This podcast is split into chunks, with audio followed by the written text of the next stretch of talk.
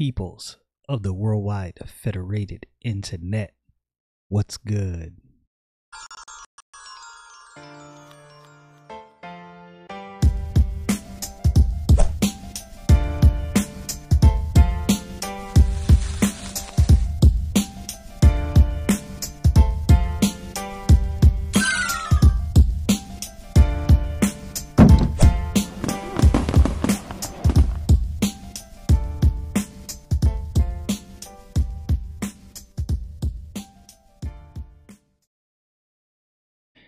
As we come to a close and the last two chapters of the book of Genesis, we're now getting to the point where Israel is getting ready to give up the ghost and he is telling his sons of some things to come. So without further ado, let's get into this.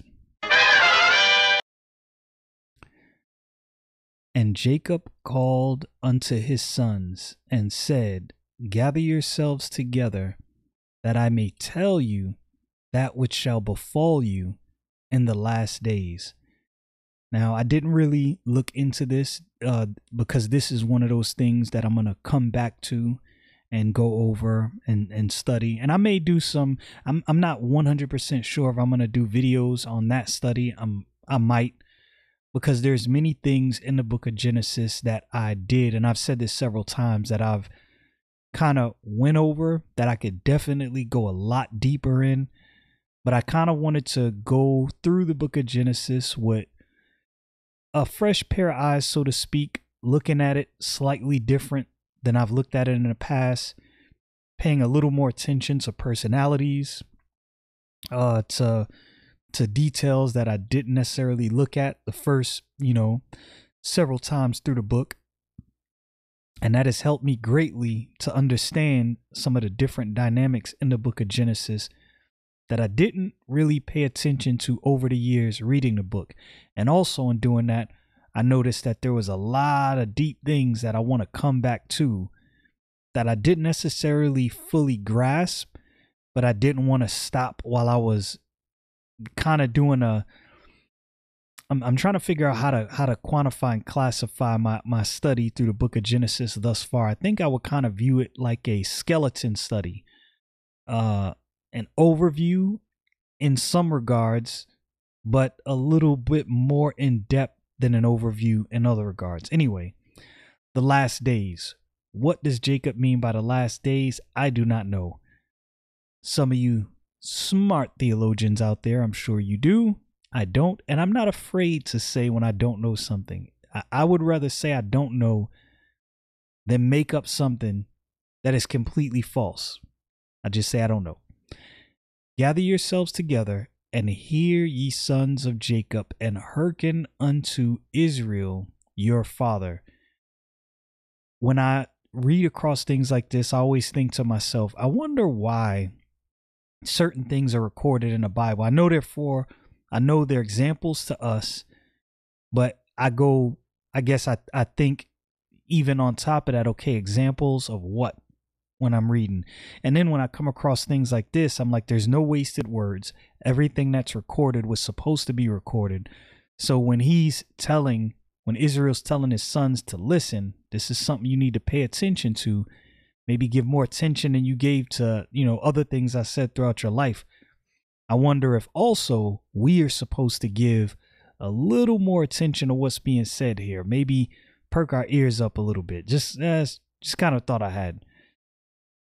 Verse 3 Reuben, thou art my firstborn, my mighty and the my might and the beginning of my strength, the excellency of dignity and the excellency of power. Now, when you listen to that, I would think if I was Reuben, I would kind of be getting excited like, oh, Pops is about to bless me. I'm the firstborn, about to get this birthright. He's about to bless me. I'm pretty sure many of us would have thought that same thought, but uh, then you get to verse 4 and you think, not so much. Verse 4 unstable as water. Thou shalt not excel, because thou wentest up to thy father's bed, then defilest thou it. He went up to my couch. Now, you might not remember what Jacob is talking about here. And in case you don't, as in Genesis, hold on, I'm trying to get to it. Genesis chapter 35 and beginning at verse 22. If you remember, this is where Reuben lay with the concubine of his father. It's egregious. That is egregious. Uh, Genesis 35 22. And it came to pass when Israel dwelt in the land that Reuben went and lay with Bilhah, his father's concubine, and Israel heard it. Now the sons of Jacob were 12. This is like I I rem, when so when I read through this, even though I, I didn't I, I can't remember how much time I, I spent on this, but when I read through this, I thought to myself, you really do see the depravity in the heart of man. And before you think to yourself, man, this is crazy. This dude was super wicked. We are all this same way. The ability to do something like this is in every single one of us. So when I when I look at things like this, when I read through my Bible, I, I get like you know how you you get to certain places in the road where there's a different warnings like uneven shoulder and things like that. When I get to things like this, I'm like, "Oh, this is one of those warning signs like you need to watch out." You remember in the book of uh, First Corinthians something similar happened where a young man slept with his stepmom. Crazy. Right? So this is not something that's unique to Reuben.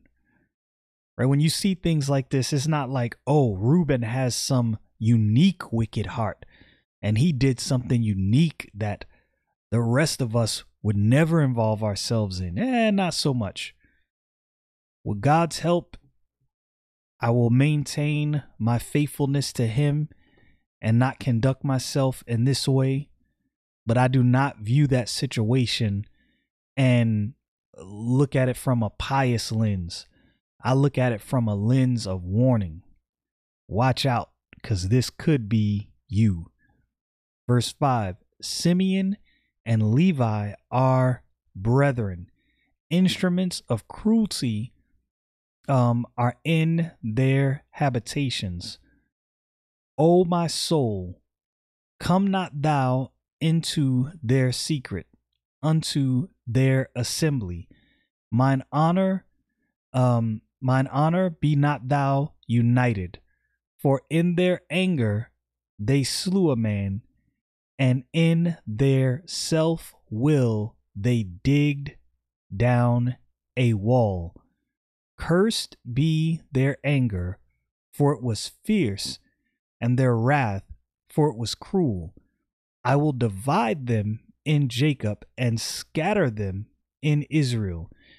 And if you don't remember what he is talking about here, you'll find that in Genesis chapter 34. Uh, I believe that's what I got in my notes. Yeah, Genesis chapter 34 verses 23 through verse 26. And here we're going to find where they sought to get revenge for what was done to their sister, and they slew a man, even though he came to their father, asked for their hand, her hand in marriage. They worked all of this out. And on top of that, vengeance belongs to God. This this was not this was not their task to execute or even attempt to execute something like this. But anyway, let's read what happened. Verse 23 of Genesis 34 Shall not their cattle and their substance and every beast of their of theirs be ours only let us consent unto them and they will dwell with us and unto Hamor and unto Shechem his son hearken all that went out of the gate of his city, and every male was circumcised, all that went out of the gate of his city. And I think I pointed this out when I first went over this.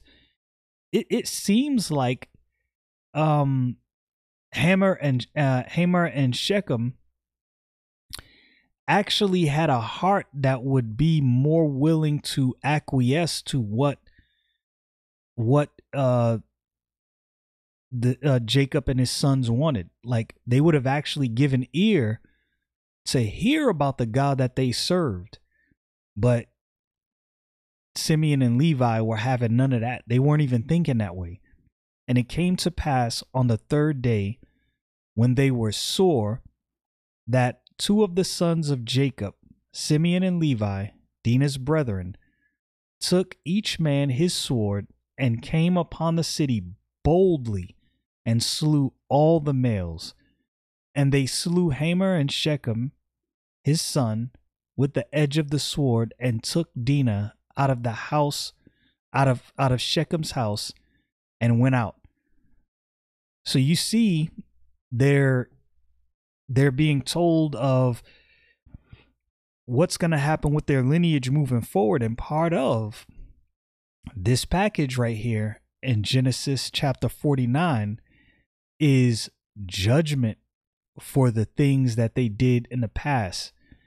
Now, I'm inclined to believe that if there was a some true repentance from the sons of Jacob, that these judgments would have not been pronounced. I think if there was if, if there was a heart of true repentance, true turning, and they really wanted to serve God and their hearts were after God, I think this would have went down much differently. But you can see, you know, as we read through the book of Genesis, that really and truly, Joseph was a different kind of cat, but the rest of the sons were shaky. Not that Joseph was a man without sin, right? We know that. But Joseph was definitely different than these than than the rest of his brothers. His his whole the way he operated was completely different. But something something that was said in in these verses about um Simeon and Levi, let me see if I can get back to it. Um yeah, okay, so it's in verse 6. He said, O my soul, come not thou unto their secret place, unto their assembly. Mine honor be not thou united. For in their anger they slew a man, and in their self will they digged down a wall. So I was like, okay, so what, what does that word self will mean? It means one's own obstinacy. And so I was like, okay, what does that word mean? It's a fixedness in opinion or resolution that cannot be shaken at all, or not without great difficulty, firm and usually unreasonable adherence to an opinion. I, I, this that that is such a dangerous position to be in. But remember, when they went to to slay this this man and his son, they were so convinced in their own minds that this was what they were supposed to do that their actions were after that completely and solely unreasonable. And I'm telling you, what I what I've made it a point to do in my own life, or I attempt to do this. I'm not saying I'm perfect about it, but I definitely make this my attempt. Is whenever I have opinion about something, there's there's a difference between having opinion and a solid Bible truth, right? The Bible, the Bible is very clear about many things. And then there's some things that the Bible not maybe maybe it's not too clear on. And even and even outside of that, just opinions in general. I have strong opinions about many things, but one thing I'm learning over the years is I have to be willing to hear someone else out because my opinions are not law. right? My my opinions don't make me right just because they're my opinions. I've thought a lot of things that I figured out moving forward that oh, that was actually not correct. And what happens is you if you if you get so so steepled in your opinion and not willing to hear anyone else, which this is what Simeon and Levi did. They were convinced their sister was defiled. They had to go in there. They had to slay this man and his son, and they had to kill all the men and go rescue their sister. Nobody told them to do that. God didn't instruct them to do that. Jacob didn't instruct them to do that. This is something that they thought to do within their own mind without consulting anybody else because they were convinced in their own opinion that this is what we need to do. And we see that that was definitely an error. And we see where this has come back to haunt them when Jacob is giving his decree of what's to come in the last days for his son. Now, what those last days are, like I said, I don't really know. Uh, but I'm definitely going to come back and look at this. But needless to say, they did not get away scot free. They definitely did not escape without injury. The error of their ways has come back to haunt them. And I I don't see anywhere in, in all of my reading thus far where they truly repented from their actions, the things they did. And you can kind of tell because they keep doing similar things over and over again, just doing things that are completely unorthodox to the way God instructed this family to carry themselves. Be wary of those strong opinions that you've not at least at least checked against other people. Sometimes I'll have an opinion about something and I'll talk to somebody and they'll say, "Well, have you considered this?" And I have to back up and go, "You know what? That's a good consideration. I did not even think about that. Let me reevaluate my position." Also, to to to conduct yourself in a certain way and to not repent as a believer i'm talking this is for believers and to think that that's not going to come back to bite you at all the bible says be not deceived. God is not mocked. Whatsoever a man soweth that shall he also reap. And the sons or some of the sons of jacob are experiencing that very thing right here as he's giving them a decree of what's going to happen in their lineage moving forward. We're going to continue on that in the next video because there's a lot more going on here. Y'all know what it is. Stay frosty, people.